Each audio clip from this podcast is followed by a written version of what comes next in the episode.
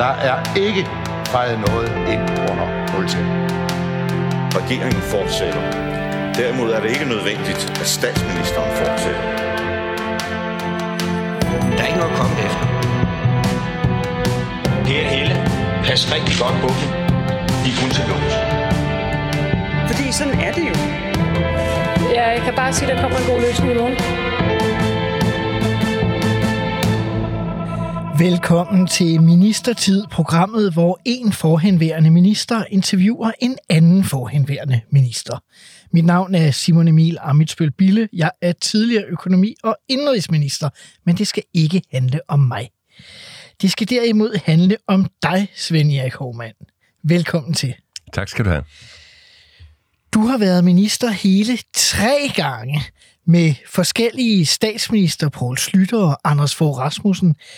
Øh, hvor stor en forskel gør det for ministergærningen, hvem der sidder for bordenden i regeringen? Det gør en stor forskel, øh, det må jeg sige. Øh, jeg synes, at øh, Slytter han var meget, meget god, en meget god arbejdsgiver. Øh, han var morsom, og han var hyggelig, og øh, han øh, lagde altid meget vægt på, at øh, de andre partier øh, blev tilgodeset. Øh, ofte var det sådan, at øh, de konservative kom i, i anden række, øh, når der var en anden diskussion. Så det var godt at være venstremand? Ja, det var det. Svend Erik Hovmand, energiminister fra Venstre 1986 til 88 i Poul Slytters firkløverregering, boligminister 1990 til 93 i Poul Slytters KV-regering, samt skatteminister 2001 til 4 i Anders Fogh Rasmussens VK-regering. I 1986 foretager statsminister Poul Slytter en større regeringsrokade, der blandt andet medfører, at du, Svend Erik Hormand, bliver udnævnt til energiminister. Kan du huske, hvordan det foregik? Ja, det kan jeg faktisk godt. Uh, Uffe Ellemann, som var, var min chef i regeringen... Ja, formand for Venstre og udenrigsminister. For Venstre, uh, og udenrigsminister, han ringede til mig. Uh, jeg kørte i min bil, og jeg mellem København og Ringsted, hvor jeg bor. Og uh, så ringede min mobiltelefon. Dengang der havde man sådan, ikke sådan uh, lommetelefoner, som vi har i dag. Der sad mobiltelefonen fast i bilen. Og det øh, havde jeg anskaffet mig, fordi øh, jeg var formand for Finansudvalget. Og øh, jeg kørte omkring 50.000 om året, det er næsten tre måneder af, året, hvor man er væk. Så jeg kunne ikke undvære at have en, en uh, telefon. Og der ringede Uffe Ellemann. Og så sagde, og han grinede, da han ringede. Er det den rigtige Hormand, siger han så. ja, det var det, der mente jeg nok. Jamen, og så, så siger han, jamen, jeg vil gerne høre, om du vil være minister af hvad, siger du? Lige et øjeblik, og så var der heldigvis øh, en øh, resteplads, hvor jeg kunne køre ind. Ja. Og så siger jeg så, hvad er det, der er så morsomt? Øh, jo, siger han så, fordi for et øjeblik siden, der ringede jeg til øh, på mobiltelefonen, og dengang fungerede de ikke så godt, som de gør i dag. Aha. Og jeg fik så en anden, øh, som... Øh, vi sagde, uh, han, hed, han hed ikke hovmand, men han var vognmand. og da han hørte, at det var Uffe, så sagde han, nej, energiminister i din regering, nej, det vil jeg sgu ikke, sige han så. Så, så, så måtte han jo finde en anden, og det blev så mig. Ja, og det var jo godt. Øh, og var du øh, forberedt på, at det kunne ske egentlig? Nej, det var jeg sådan set ikke. Det, ja, alt kan jo ske i politik, øh, og når man er formand for Finansudvalget, så ved man godt, øh, hvor tampen brænder. Det skal man i hvert fald vide helst. Øh, men øh, der var ikke nogen, øh, jeg var ikke forberedt på noget, det var jeg faktisk ikke. Hvad så, da du bliver, øh, bliver udnævnt? Altså, øh, jeg går ud fra, at du også har en samtale med Poul Slytter som statsminister. Ja, Slytter han ringer så officielt og spørger, om jeg vil være øh, minister i hans regering, og så siger jeg pænt ja. Og så øh, kommer jeg ind på hans kontor, og så går vi til dronningen og alt det der. Taler, er der nogen af altså Poul Slytter eller Uffe Ellemann, der siger til dig, hvad de har forestillet sig, at du skal lave som energiminister? Nej, der var sådan set ikke tale om nogen større ansættelsessamtale. Øh, det var der ikke. Altså, det lå jo også lige for. Øh, vi havde lige haft en energikrise, og øh, det allerførste møde, jeg havde, det var faktisk den allerførste dag. Øh, den gik til langt ud på natten med at lave øh, energibesparende foranstaltninger og tilskudsordninger og sådan noget. Aha. Øhm, og det gælder meget vægt Med på... Folketingets partier? Eller med, Nej, det var i regeringen. Det var i regeringen, ja. Og jeg lagde meget vægt på, at øh, det blev en administrativ let løsning. Øh, og det, det lykkedes faktisk. Øh, vi lavede sådan en tro- og loveerklæring, som det hedder, øh, hvor håndværkeren og øh, øh, øh, husejeren bare lige skulle skrive under på, at det her det var i overensstemmelse med reglerne. Punktum, slut, færdig. Og ikke Så var nogen, det klaret. Øh, vi ville ikke have, bruge alt for mange penge på at lave øh, store øh, redegørelser og kuponer, der skulle indsættes og alt sådan noget. Dermed der slap vi øh, for meget byråkrati. Jeg tror, vi var nede på en 3-4 procent øh, af det samlede, hvor det norma- normalt ellers ligger på en 10-12-14 procent. Og så var der flere penge at gøre godt med. Aha. Og øh, det var sådan set den allerførste øh, opgave, jeg havde. Den næste opgave, det var så at gå ned om natten klokken 3 og finde en chauffør, der kunne køre mig afsted. Jeg havde ikke engang hils på ham på det tidspunkt. Okay. Han var godt klar over, at øh, han måtte hellere være der. Øhm, men ellers øh, øh, gik det jo slag i slag. En af de ting, som dengang var, øh, var meget vigtige øh, og, og meget aktuelle, det var spørgsmål om vedvarende energi Aha. og vindmøller. Øhm, Man havde lukket for atomkraft året før du Ja. øh, bliver øh, Ja. energiminister. Ja. Og, og øh, vindmøller, det var, det var højt på, på agendaen, også i oppositionen. Øh, øh, og øh, øh, jeg var meget optaget af at lave nogle ordentlige vindmøller, som kunne eksporteres. Og på et tidspunkt, så var det faktisk sådan, så at hver anden vindmølle i verden kom fra Danmark. Øh, jeg var også optaget af en anden ting med det vindenergi, og det var, at jeg synes, øh, det larmede for meget, og det øh, kunne godt øh, være generende i vores landskab. Aha. Så jeg sagde på et tidspunkt til mine gode embedsmænd, kan vi ikke lægge det ud på vandet? De kiggede på mig, som om jeg var øh, fuldstændig øh, fra snøvsen. Og øh, så siger jeg, jamen, øh, prøv nu alligevel. Så kom de igen et par dage efter og sagde, at det kan ikke lade sig gøre. Og jeg vidste jo godt alt det der med søkabler og frostvejr og alt muligt. Aha. Øh, men der var ingen andre steder i verden, man havde lavet sådan noget, og det kunne ikke lade sig gøre efter deres mening. Det var alt for dyrt. Så siger jeg, jeg er sådan set ligeglad. Fordi jeg har en konto på finansloven til forsøg, og vi laver et forsøg. Og det laver vi så nede nord for Lolland, syd for Skelskør. Indsejlingen der, der Smålands her, der rejste vi 25 møller for 30 år Hvem gjorde man det så i samarbejde med?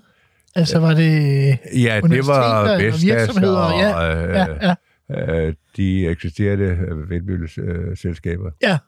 Og de var jo også noget skeptiske, og arbejderne, der lavede det, de var meget sådan, altså, de gik langs øh, muren hjem, fordi de skulle i hvert fald ikke fortælle nogen, at de gik ud på vandet og stille vindmøller op. Det var da fuldstændig vanvittigt. Øh, men det gjorde vi, og det, der rejste vi verdens største havvindmøllepark.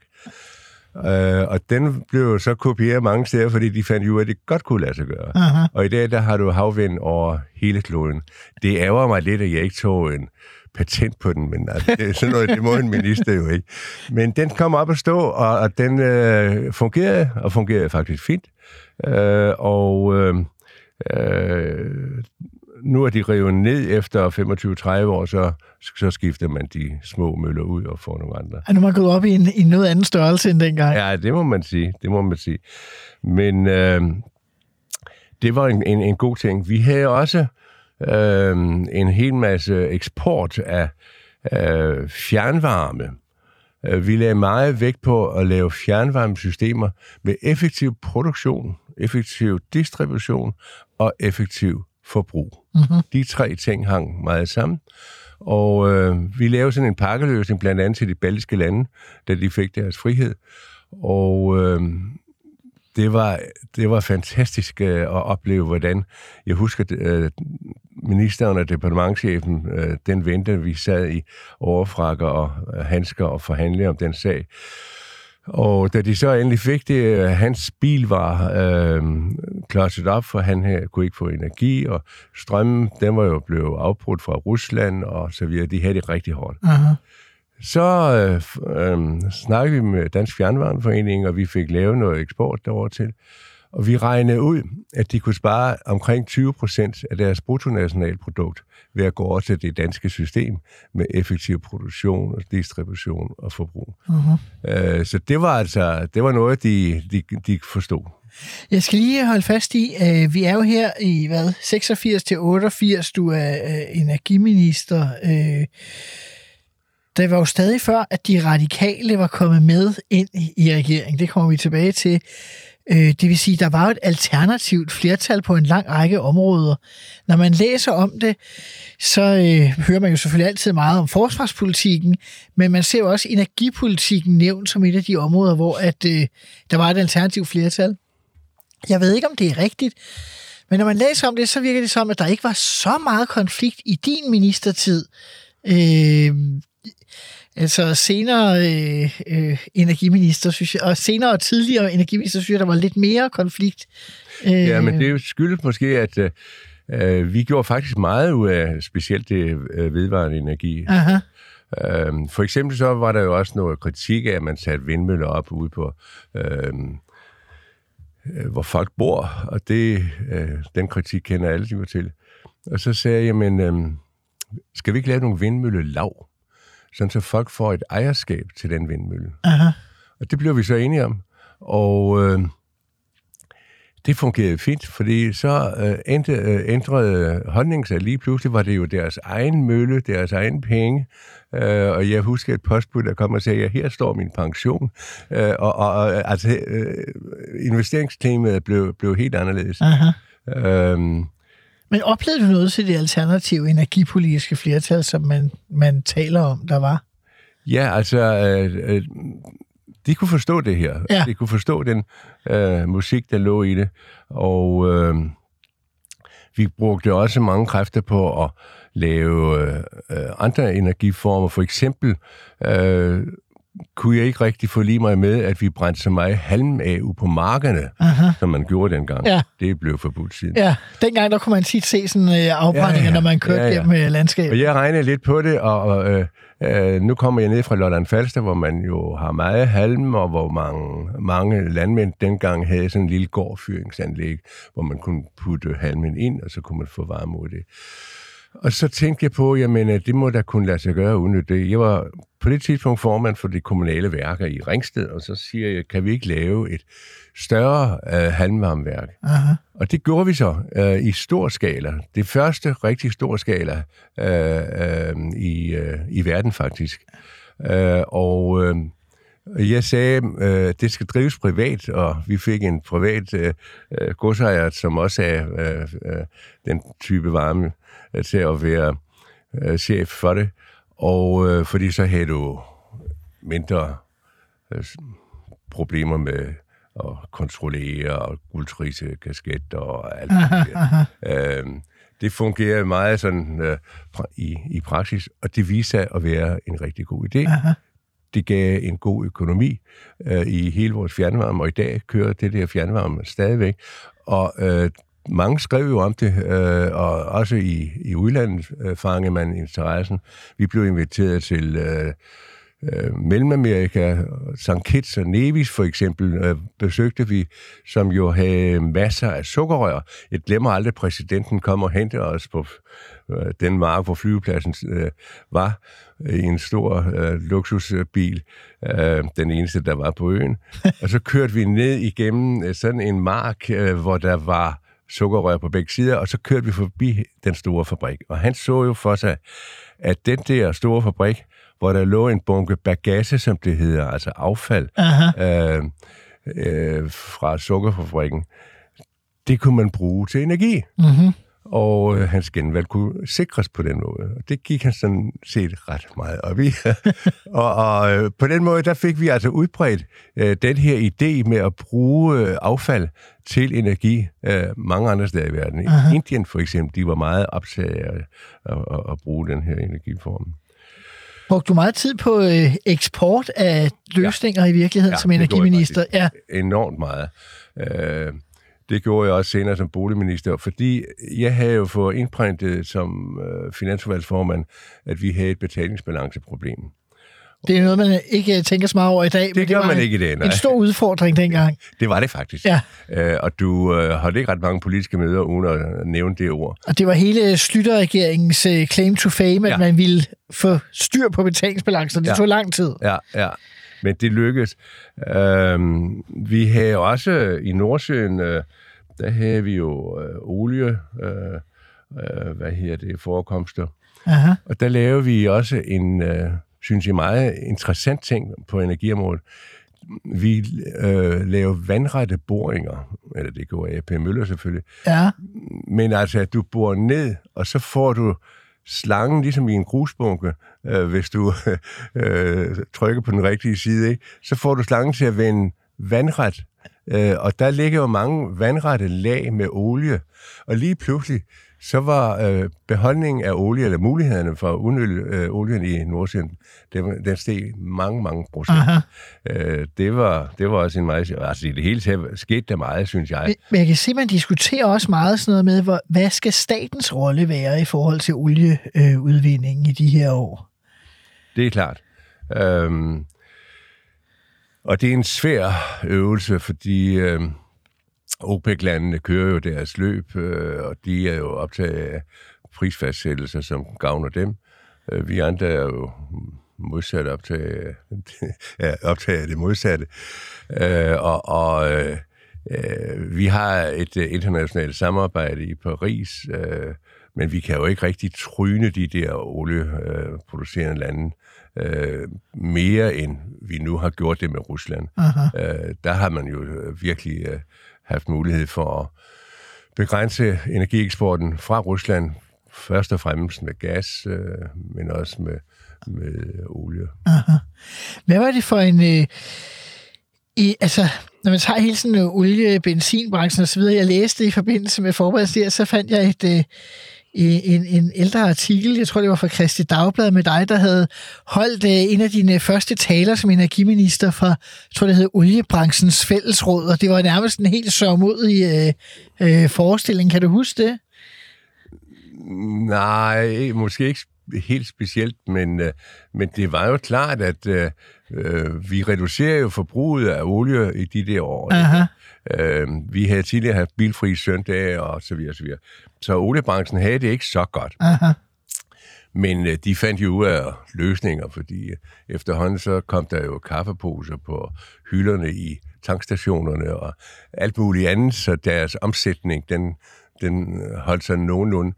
Men, men øh, olieforbrug, det, det faldt faktisk i en periode ganske meget. Ingen øh, ting var jo evigt, heller ikke ting, man er begejstret for. Øh, efter der, jeg sige, helt her med fodnote, det ender i øh, atomvalget i 1988. Øh, det ender med, at firkløverregeringen, CD og Kristi Folkeparti meget berømt, bliver smidt ud. Jeg har haft tidligere, flere tidligere CD-ministre herinde, de har det stadig som et traume, tror jeg. Man tog de radikale ind, så man lukkede det sikkerhedspolitiske alternativ flertal, og dermed også på energi, miljø, kultur, social, og hvor der ellers havde været alternativ flertal i forhold til firkløverregeringen. Det betød, at der ikke var plads til dig. Øhm, hvordan bliver man fyret som minister? Jamen altså, nu har jeg øh, siddet i, øh, eller beskæftiget mig med politik i over 30 år. 32, 32 år så er du i Folketinget, ja. ja. Øhm, så jeg har øh, lært øh, det politiske håndværk sådan fra bunden af, og, og jeg respekterer jo selvfølgelig øh, de vilkår, der nu er. Øh, og øh, på det tidspunkt var vilkåret klart og oplagt, som du siger. De radikale, de ville ind, og, øh, og øh, Slytter ville gerne have den med. Øh, men de havde jo altså et krav om, at de der holdningsprægede ministerier, dem skulle de have Herunder energi. herunder energi og miljø. Øh, og øh, Bilgrav, han blev energiminister, og øh, jeg sagde, jamen, det var helt naturligt. Øh, og jeg gik så tilbage i gruppen, øh, men senere blev jeg så udnævnt øh, som øh, boligminister i en anden regering. Jeg tog det. Men, men, men øh, og, og, og, og det var da, det var faktisk ikke så almindeligt. Altså, jeg tror faktisk, at øh, Hans Engel og jeg var de eneste to genbrugsministre, uh-huh. som Slytter havde i blandt de 63 eller 64. Som kom tilbage efter en pause, ja, ja det gjorde han selv også. Øh, og man kan sige, at du kommer tilbage igen, da de radikale ryger ud igen, præcis, øh, efter valget i 90. Ja, ja. Øh, og boligområdet, var det lige noget, der lå øh, naturligt for dig? Ja, det var det faktisk, fordi jeg er formand for en almindelig boligforening med nogle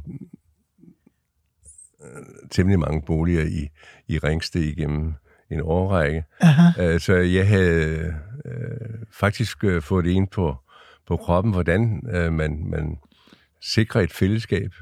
Uh, jeg havde samtidig også skrevet en bog, der her Det nære samfund, og det var meget inspireret af det her. Som var sådan en decentraliseringsbog, du udgav. Præcis, ja. ja. Uh, uh, og det var Altså, nu du har sådan en, en helt ny øh, boligblok, øh, øh, så kommer der jo en hel masse tilflyttere, øh, som øh, ofte kommer fra nabokommunerne.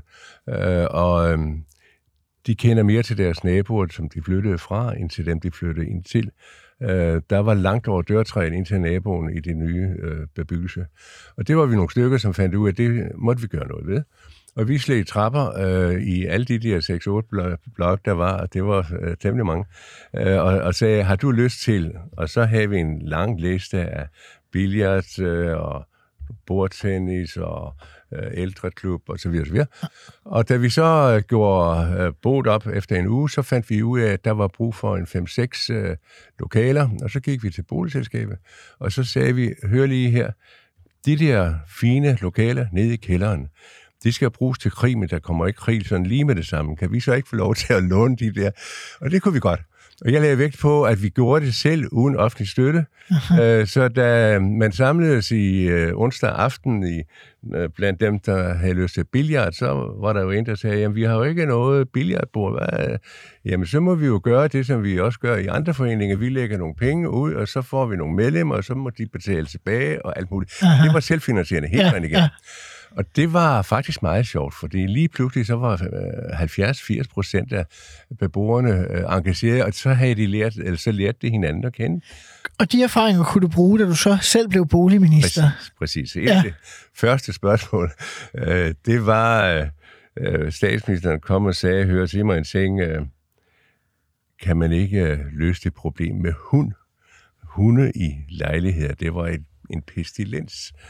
Øh, og nogen kunne lide det, og andre kunne ikke lide det. Aha. Og så sagde jeg, jo, vi har da noget, der her beboerdemokrati. Det kan vi da lige øh, køre ind over her. Og så øh, laver vi en, nogle regler om, at man kunne øh, lave en afstemning, og så kunne man øh, finde ud af, om der var flertal for det ene eller flertal for det andet. Og så kunne man samtidig lave en byttelejlighedsordning. Altså, at dem, som ikke kunne holde ud at være øh, af den ene eller anden grund i den ene øh, bolig, de kunne så bytte med en anden i en anden bolig, hvor man havde de modsatte vilkår. Øh, og og øh, der var faktisk mange ting, som, som vi øh, overførte sådan i praksis. For eksempel øh, var jeg meget optaget af byfornyelse. Ja, det har jeg læst mig øh, Og, og øh, det går vi faktisk meget ud af. Øh, det var det indre København, det var Istegade, og øh, det var også landsbyfornyelse, altså ude på landet. Ikke? Øh, fordi jeg synes, øh, der lå for mange ressourcer, som ikke blev brugt ordentligt. Og øh, det fik vi faktisk meget glæde af.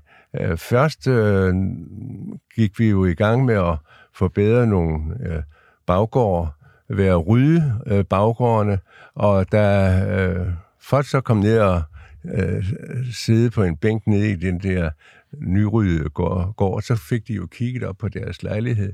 Og så siger fru Olsen til fru Pedersen, ja, det kan da godt være, at vi skal se lidt på vores altan deroppe. Kan vi ikke gøre noget ved det? Og lige pludselig bredte det sig, altså så uh-huh. ringe i vandet. Øh, folk havde jo meget mere energi, øh, og også sådan nogle ting, og lige pludselig så fik de nogle smukke øh, baggårde med planter og alt muligt. Øh, så det var meget sjovt. Øh, vi havde også som øh, øh, i øh, øh, Boligministeriet en, en meget øh, stor opgave i øh, øh eksport. Øh, muren var faldet i Berlin. Og øh, der sker altså det, at øh, jeg var lidt optaget af, at vi kunne være med til at genopbygge nogle af, af de gamle boliger, der var i Berlin. Og øh, fik et godt samarbejde med bagsenator Nagel, som han hed, øh, som var chef for øh, hele byggehistorien i Berlin. Aha. De havde besluttet, at den skulle være hovedstad, den by, og den skulle have en million nye indbyggere. Og deres største problem var de der plattenbauer, som det hed, altså de der store øh, betonkarrerer. Som er sådan elementbyggeri, hvor Ja. det hele Ja, bliver fabrikeret og smækket op. Og hvor det øh, med flade tage, og hvor det regnede ned, og hvor det var smager Honeckers store velfærdsprojekt. så sker der så det, at jeg øh, øh, siger til øh, Nakkel, du skal komme med til København og tage din kone med. Så tager vi en tur i det kongelige teater, men for inden så skal du lige se nogle byggerier. Og så tog vi ud, jeg tror det var Ishøj, øh, og så, øh, at der var man i gang med at lægge tagoverbygning på sådan en boligblok. Aha. Og det var en frostklar morgen, vi kom op der. Øh, og øh, da vi så stod deroppe på øh, tredje sal, og han, og så siger jeg til ham, det eneste du behøver, det er sådan set øh, det her tag, og så kan du indrette nogle nye boliger. Og så skal du bare lige lave et lille hul over det ene hjørne, hvor trappen går op, så den kommer op på den næste etage. Dermed der sikrer du så også, at det bliver tørvejr nedunder, at det øh, ikke, øh, du ikke bruger så meget energi, og, og det var det vigtigste, at du har infrastrukturen på plads. Du behøver ikke bygge nye skoler, nye børnehaver, nye parkeringspladser. Alt det er jo øh, sådan set i orden. Aha. Da han havde hørt den historie, så jeg glemmer det aldrig, så vender han sig om og siger til sin departementchef, den historie, den skal serveres som min historie i Berlin i morgen i aviserne. og så startede byggeeksporten. Øh, Jeg tror på et tidspunkt så øh, var byggeeksporten blevet lige så stor som vores landbrugseksport. Det var kolossalt, hvad vi Fordi de simpelthen havde brug for så meget øh, Ja, hjælp. Man talte om den, den gule fare på et tidspunkt. Det var, når gulpladebilerne mandag morgen kørte ind over bygrænsen til, øh, til øh, Berlin fra Danmark, fordi øh, øh, der var jo sådan nogle håndværksmestre der, som syntes, at det var noget, de skulle have. Øh, men øh, der kom altså nogle andre og hjalp med at løse den opgave. På et tidspunkt så, så siger, der havde man øh, sådan nogle regler i Tyskland, håndværksrettet, som altså, hvor, hvor øh, håndværkerforeningen faktisk skulle bestemme, hvem der skulle arbejde inden for bymuren. Og der Altså sådan nærmest sådan et lavsvæsen, øh, som vi kender ja, øh, ja, noget i den fra, stil. fra før grundloven. Og Og sådan der må de jo så Ja. sige til en øh, nakkel, ved du hvad, nu har vi altså fået fjernet den, den store Berlin, øh, den store, øh, hvad her det, øh, Ja, mur. muren, muren øh, i, øh, mellem Øst- og Vesttyskland, nu skal du ikke til at opbygge nogle nye. Og det kunne han godt se, det var ikke øh, så nemt at, at, at, at arbejde med, så han lavede et kontor, hvis opgave alene var at tage sig af øh, den der frie bevægelse med arbejdskraft. Og øh, det hjalp altså meget på det. Aha. De måtte acceptere, at det var anderledes. Der var også mange andre ting, som betød meget. Øh, for eksempel er kulturen øh, i byggeriet i Tyskland væsentligt forskellig fra i Danmark. Okay, Øh, hvordan det? du skal skrive alt ned. Jeg husker, vi havde lavet byfornyelse på nogle gamle ejendomme, øh, hvor der skulle nogle nye øh, tagsten på. Og øh, allerede i begyndelsen, så siger de danske håndværkere, vi kan da bare bruge et undertag, ligesom vi gør i Danmark, i stedet for at understryge alle tagstenene Aha. med mørtel, så kan man lave et undertag, og så behøver man ikke at stryge. Og det er faktisk mere, mere tæt, at de isolerer, hvad vi er. Det gjorde man så. Og da man var færdig med de der 6-7 øh, boligblokke, så skal man så aflevere det til en offentlig myndighed, eller han skal i hvert fald kontrollere, at kontrakten er... Er overholdt, ja. Og da han siger det der, så siger han, hvad er det der for noget? Jamen, det var noget, vi blev enige om med bygherre og bygmand. Jamen, det er jeg da ligeglad med. Så slog han en streg, og så skrev han minus 10 procent. Altså, de blev straffet, fordi de havde... Havde lavet en bedre løsning. Ja. Og, og, og den der kultur skulle man ligesom sætte sig ind i, og det førte faktisk til, at jeg lavede en håndbog i uh, byggeeksport til, til Tyskland. Der er jo mange detaljer, som man skal... Ja, så folk ikke kom i klemme. Ja. Når øh, vi kommer her til, øh, til 93, øh, hvad hedder den, øh, Slytterregeringen vælter jo på grund af Tamilsagen. Øh, det har jo ikke så meget med Boligministeriet at gøre, men hvordan oplever du egentlig øh, øh, den der sag? Altså i hvor stor grad øh, har den betydning for dit arbejde egentlig? Betyder den noget for dig, altså at der er sådan en stemning af, at det kan være, at det hele holder op lige om lidt, eller... Jamen, det var jo en øh, meget ømtålig sag. Altså, øh, lovgivningen,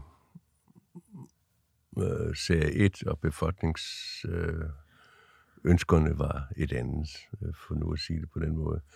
Altså, der var jo i befolkningen mange, som mente, at øh, øh, det var upassende at se unge mennesker, øh, unge familier køre rundt og lede efter en stor, stor lejlighed i København, øh, som kom fra Sri Lanka. Øh, og, og Men så må man jo lave loven om. Og så fik de den, og så øh, betalte skatteborgen det meste af det. det. Der kom så nogle eksempler frem, som virkelig øh, øh, skar i øjnene for, for folk. Og så havde man en minister, øh, som Nien Hansen, som var øh, konservativ justitsminister. Konservativ justitsminister, og han øh, øh, havde blik for, øh, hvad der rørte sig i befolkningen. Øh, og øh, jeg husker for eksempel, hver gang der var valg, så kunne man altid se, når justitsministeren skulle sige noget specielt, så havde han altid en, en skødehund ved sig. Fordi han vidste, at der var mange i befolkningen, som kunne lide hunde. Og det var, det var sådan afslappende og hyggeligt at se.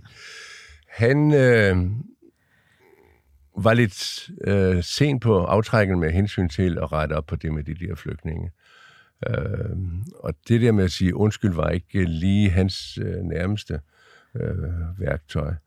Øh, for jeg tror, han kunne have klaret det, hvis han på et øh, tidligt tidspunkt havde sagt, ja, vi har trukket den for længe, undskyld, undskyld, undskyld, og så lave loven om. Men, øh, men det gjorde han ikke. Øh, og så faldt der brand Og så ryger hele regeringen der i, ja. i januar 93. Jeg tænker, det er jo en noget anden måde. Altså i 88, der ryger du som minister, fordi de radikale skulle ind. Ja. Nu ryger hele holdet på en ja. gang. Ja. Øh, der blev gjort alle mulige krumspring for at gøre Henning Dyremose statsminister, ja. og jeg tror sågar, man øh, forsøgte at gøre Marianne Hjelved til statsminister for at undgå en socialdemokrat. Hvordan var stemningen i Venstre bagefter, altså når hele holdet kommer tilbage, og magten er glæden af hende jo i virkeligheden på, noget, på grund af noget, de konservative havde, ikke havde styr på. Ja, men altså morsomt var det jo ikke, og det var det heller ikke regeringen. Jeg kan huske, vi mødtes hver fredag eftermiddag øh, på skift hos hinanden for ligesom at øh, snakke lidt om, hvad gik der i altså, mini- ja, løb. Og... Ja, altså ministerne, der de stadig ja, var regering. Ja, ja, ja. ja. Og, øh, og så på det tidspunkt, øh, der sidder øh, Uffe Ellemann over hos Slytter og snakker og snakker og snakker. Og det har de gjort siden om morgenen, da den der rapport var kommet. Tamilrapporten, ja. Og Tamilrapporten. Og øh, lige øh, sagde til hende, at ja, det må de jo finde en løsning på. Og så videre. Øh, jeg kan huske, øh, hvad her hun... Øh, erhvervsministeren. Anne Birgitte Lundholdt? Anne Birgitte Lundholdt, hun var, hun tog det meget roligt at tage noget at slappe af og så videre. Så på et tidspunkt, så finder vi over i Udenrigsministeriet, hvor det hele fandt sted, øh, i deres øh, selskabslokaler, øh, et, et, et tv-apparat, der stod inde i et kosterskab. Og vi fik der øh, sat øh, noget strøm til, og fik set uh, transmissionen derovre fra. Og, og der havde Slytter så et, et doorstep, eller hvad det hedder, altså et øh, lille pressemøde, og siger, at nu vil han gå til dronningen. Og der husker jeg, at Birgitte Lundhold og jeg, vi stod der i døråbningen øh, og så det der, og hun vender sig om, og så siger hun til mig, betyder det, at vi er fyret? hun var virkelig overrasket. Ja. Men det betød det jo altså. Det må man sige, Hele regeringen måtte jo gå af. Ja. Når statsministeren går til dronningen, så, så går regeringen af. Punktum slut. Øh, så det var lidt dramatisk, det var det.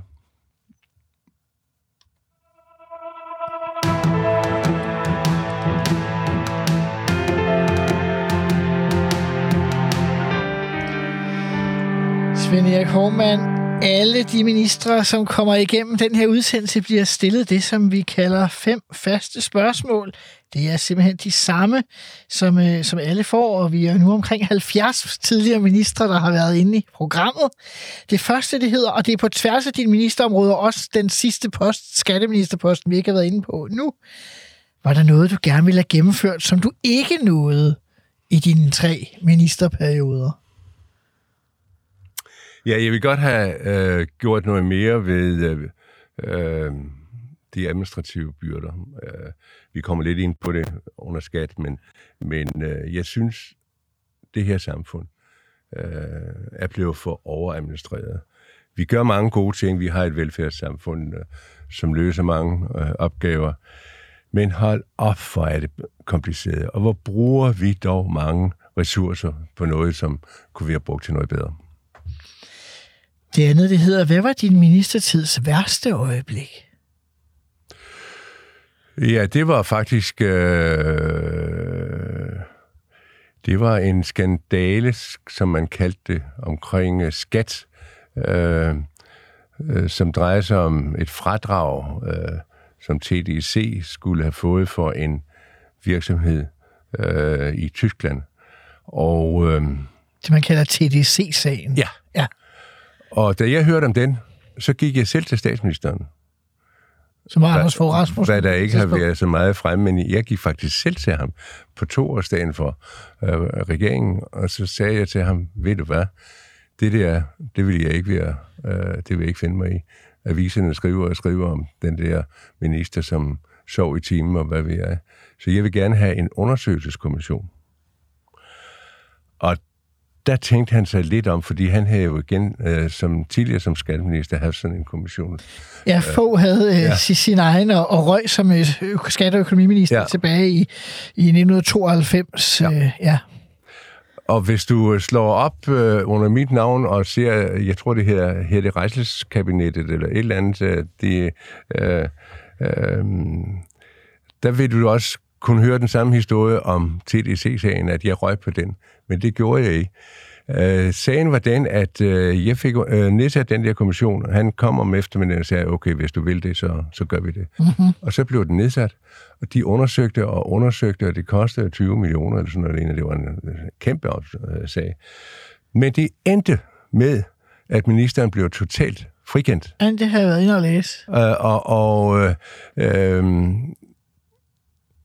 og derfor var jeg selvfølgelig, jeg var sikker i min sag, men, men det var ubehageligt. Aha. Når du siger, hvad var, hvad var det værste? Det, de tre år, det var ikke så sjovt. Der var noget kritik af, at, øh, at SR skulle have stillet et forslag, der skulle kunne have lukket det der hul. Kan du huske det? Ja. Som øh, VK-regeringen havde, havde afvist.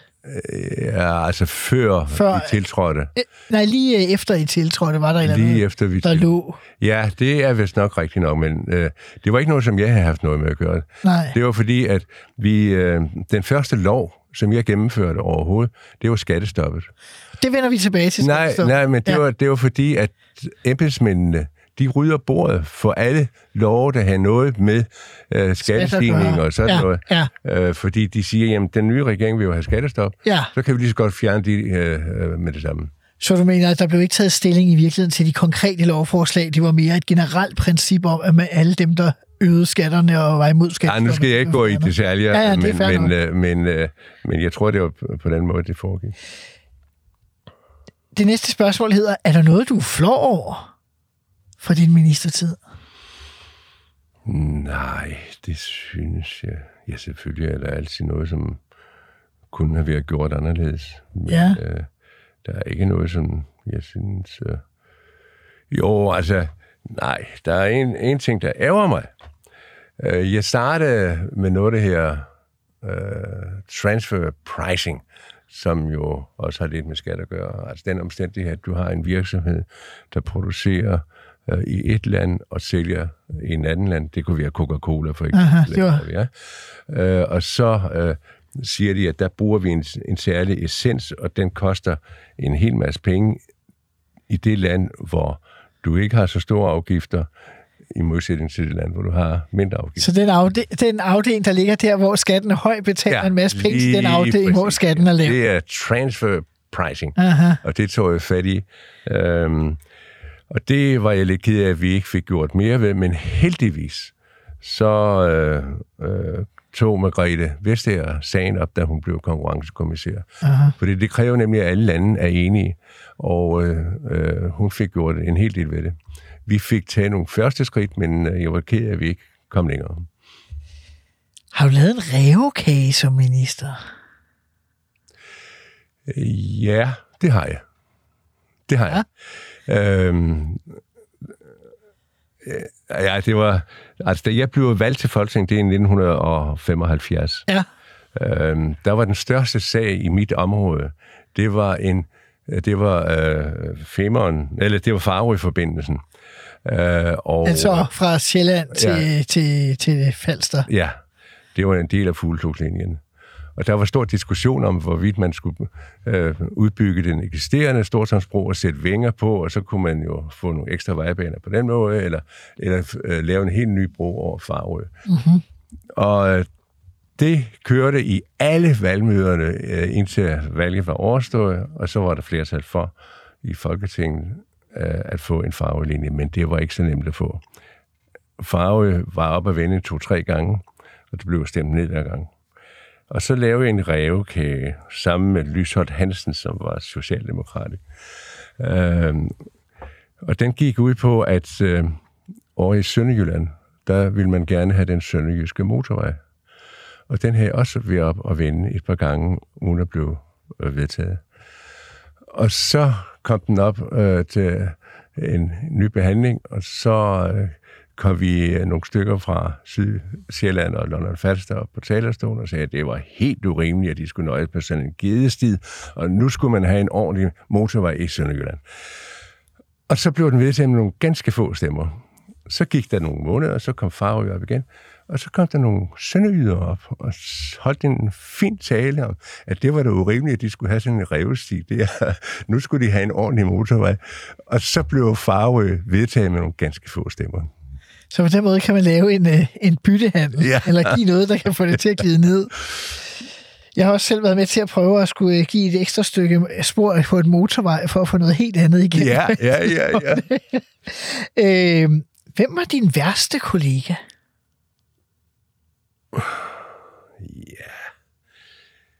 Jeg synes, det er svært at sige, at jeg havde en værste kollega. Øhm, det synes jeg faktisk.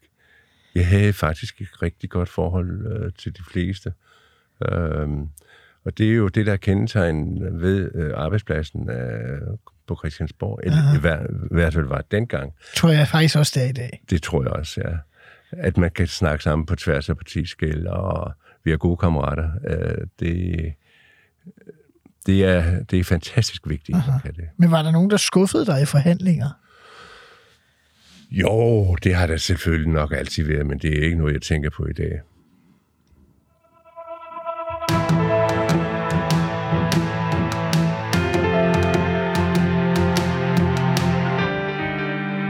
Så går der næsten ni år, hvor du ikke er minister, Svend Erik Hovmand, siden at Slytterregeringen ryger i januar 93. Men i 2001, der får Venstre en helt fantastisk øh, valgsejr. Øh, partiet bliver det største i Danmark for første gang siden 1924, hvor Socialdemokratiet overtog posten som det største. Anders Fogh bliver statsminister for en VK-regering, og han ringer til dig og spørger om hvad?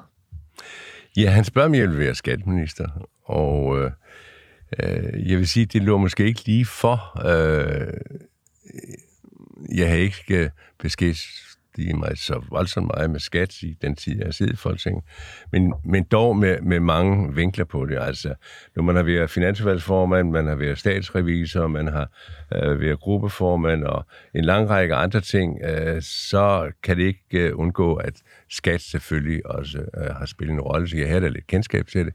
Så øh, jeg sagde ja. Og øh, så det var ikke en drømmepost, men du sagde ja. Ja. Øhm, og hvordan sætter man sig så ind i det, så du har haft øh, mange elementer, men altså det er jo noget andet, end hvis det er et område, der ligesom øh, naturligt har ligget til en måske. Jamen, det er klart. Øh, øh, det er jo ikke hvermands eje at sætte sig ind i skattepolitik. Det er noget af det mest komplicerede, det vil jeg så sige. Aha. Øhm, og øh, vi har også lavet et skattesystem i Danmark, som, som altså kræver et specielt ministerium i virkeligheden, øh, og har gjort det igennem mange år.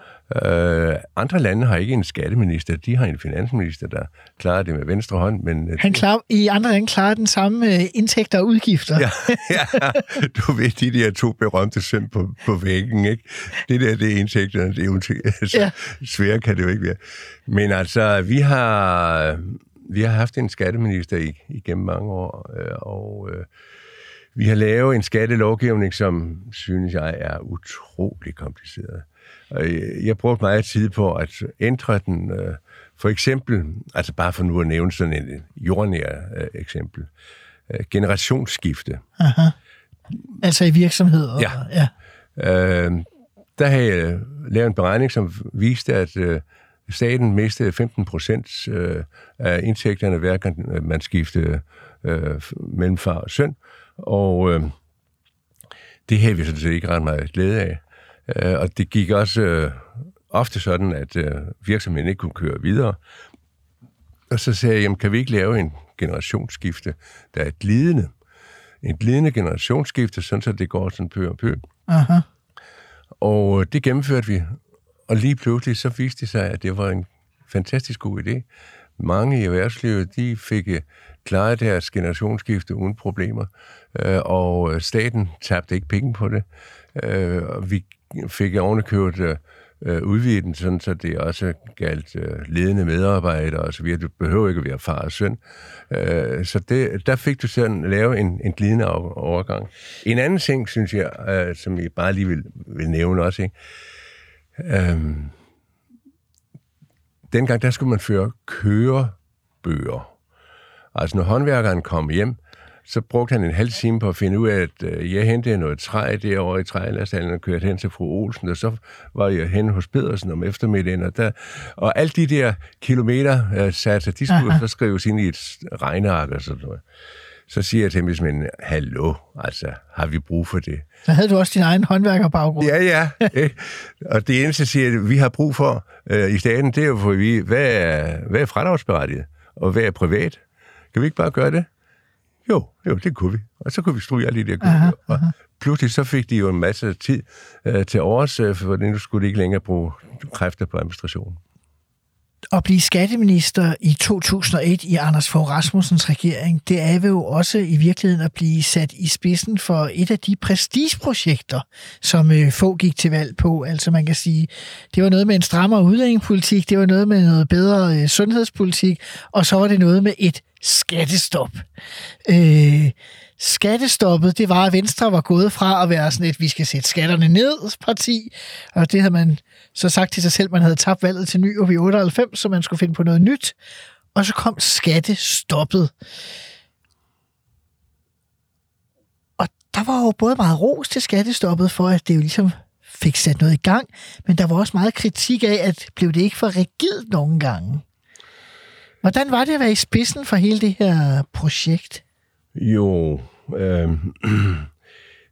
det var selvfølgelig en, en, en helt ny tankegang, som blev indført i dansk politik på det tidspunkt. Øh, skattestoppet, det var lov nummer et, øh, rent bogstaveligt i øh, regeringen, men det var det også, når det drejede sig om prioritering af, af den daglige drift i regeringen. Aha. Og, og, og det griber jo ind i utrolig mange ting. Øhm, men øh, vi fik det til at, at, at køre på, synes jeg, en, en fornuftig måde. Men man kan jo altid på et eller andet tidspunkt diskutere, er det her nu skattestop, eller er det på kanten af det, eller hvad vi, altså en eller anden Aha. afgift, du ændrer, eller hvad vi er. Og så siger man, jamen okay, hvis du øh, forhøjer en afgift for et erhvervsliv, så skal du sætte en anden afgift tilsvarende ned.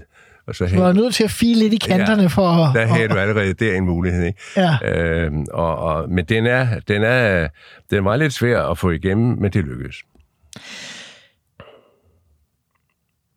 Når vi taler om, øh, om skatte, altså var du glad for at være skatteminister? Ja, altså jeg var mere glad for, for nu at være helt ærlig, øh, de to andre ministerier, fordi Skatteministeriet, det, det er altså, for det første er det øverste tævnes holdepladser, for det andet øh, er det meget upopulært i befolkningen, og for det tredje så øh, er det utrolig kompliceret øh, at, at få det forenklet, det system. Øh, jeg kunne jo se, for eksempel i Sverige, øh, der brugte man øh, halvt så meget mange ressourcer og kræfter og penge på at opkræve en skattekrone, som man gør i Danmark. Aha. Øh, og, og sådan var der flere eksempler på, at vi havde gjort det så kompliceret for os selv. Og det øh, var mine efterfølgere i Skatteministeriet så også meget optaget af. Christian Jensen. Ja. Men det virker bare som om, når, man, øh, når jeg har været tilbage og læse om dine ministerposter, så virker det og det er måske også det, du siger i virkeligheden, at du trivedes ret godt med at være energiminister, du trivedes ret godt med at være boligminister, men pludselig så løb du der mange øh, staver i livet i virkeligheden som skatteminister. Du blev øh, jo udsat for kritik på en helt anden måde, end du havde gjort i dine to første ministerposter. På et tidspunkt, øh, jeg var inde og læse, øh, hvad hedder han, øh, Jens Peter Wernersen, der var socialdemokratisk øh, skatteudvalgsformand. Han klager over, at du ikke svarer på spørgsmålet, men taler sort med vilje, både i tale og på skrift. Det er alligevel, øh, det er alligevel noget af en beskyldning, ikke? Altså. Jo, men i forhold til, hvad minister beskyldes for i, det, I dag, i vores dag, så, så kan man sige, at det var ret mildt. Ja, men, men det var sådan... Øh, det var som om, at, at øh, modstanden var større. Måske også fordi det var svært for SR at få greb om skattestoppet. Ja, præcis. Og også fordi, at de vidste jo, at det var populært i befolkningen at øh, stanse de der skattestigninger. Øhm, og kunne de finde et øh, hår i suppen et eller andet sted, så skulle det saksusen bruges. Altså, øh, alt blev brugt simpelthen. Øh, og, og det kan man da ikke fortænke dem i. Altså, de var jo opposition, og de skulle jo sørge for at, at pire ved alt, hvad der kunne bruges, øh, og, og det gjorde de så. Tidligere, da vi havde de fem første, faste spørgsmål, der nævnte du TDC-sagen som det værste øjeblik, men du sagde også, det bed jeg mærke i, at du faldt ikke på TDC-sagen, men du bliver skiftet ud ved den første sådan rigtige regeringsrokade i VK-regeringen der i 2004. Øh, hvor, hvorfor øh, holdt du så egentlig op som, øh, som skatteminister, tænker du selv? Jamen altså, Øh, der havde jeg jo siddet øh, to, to og et halvt år, tror jeg. Øh, tre ja. år næsten. Og øh, altså, i alt har jeg jo siddet mere end de fleste. Bestemt, minister. bestemt. Øh, og en statsminister, han er jo nødt til at skifte ud øh, i hold, øh, på holdet en gang imellem. Aha. Og øh, øh, jeg fandt det helt naturligt, at, øh, at der skulle ske et skifte, og nu øh, havde jeg siddet der så længe, så var det passende, at at øh, der kom en anden til, og så, så var det mig, der blev gruppeformand, og det synes jeg også var sjovt. Og, øh, Hvad sagde få til dig, da, da du skulle holde op? Han sagde, det allerførste, han sagde, det er, ved du hvad, sagde han, øhm, jeg er nødt til at sige til dig, så du kan forstå det, at det har intet med TDC-sagen at gøre. Fordi på det tidspunkt havde den jo kørt i nogle år. Øh, jeg kender godt den sag, og jeg ved godt, at du er uskyldig, og det øh, kan jeg godt sige, øh, så ikke du går rundt og tror på, øh, efterfølgende, at det har noget med det at gøre. Aha. Nej, siger han, det har noget at gøre med, at vi skal have øh, fornyelse i regeringen en gang imellem, og, og øh, nu synes øh, jeg, at øh, det var passende, at Christian Jensen kom ind. Svend Erik Hormann, tak fordi du vil være med i Ministertid.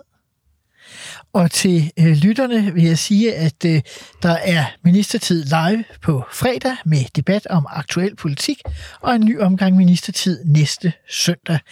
Tak for i dag og på genhør.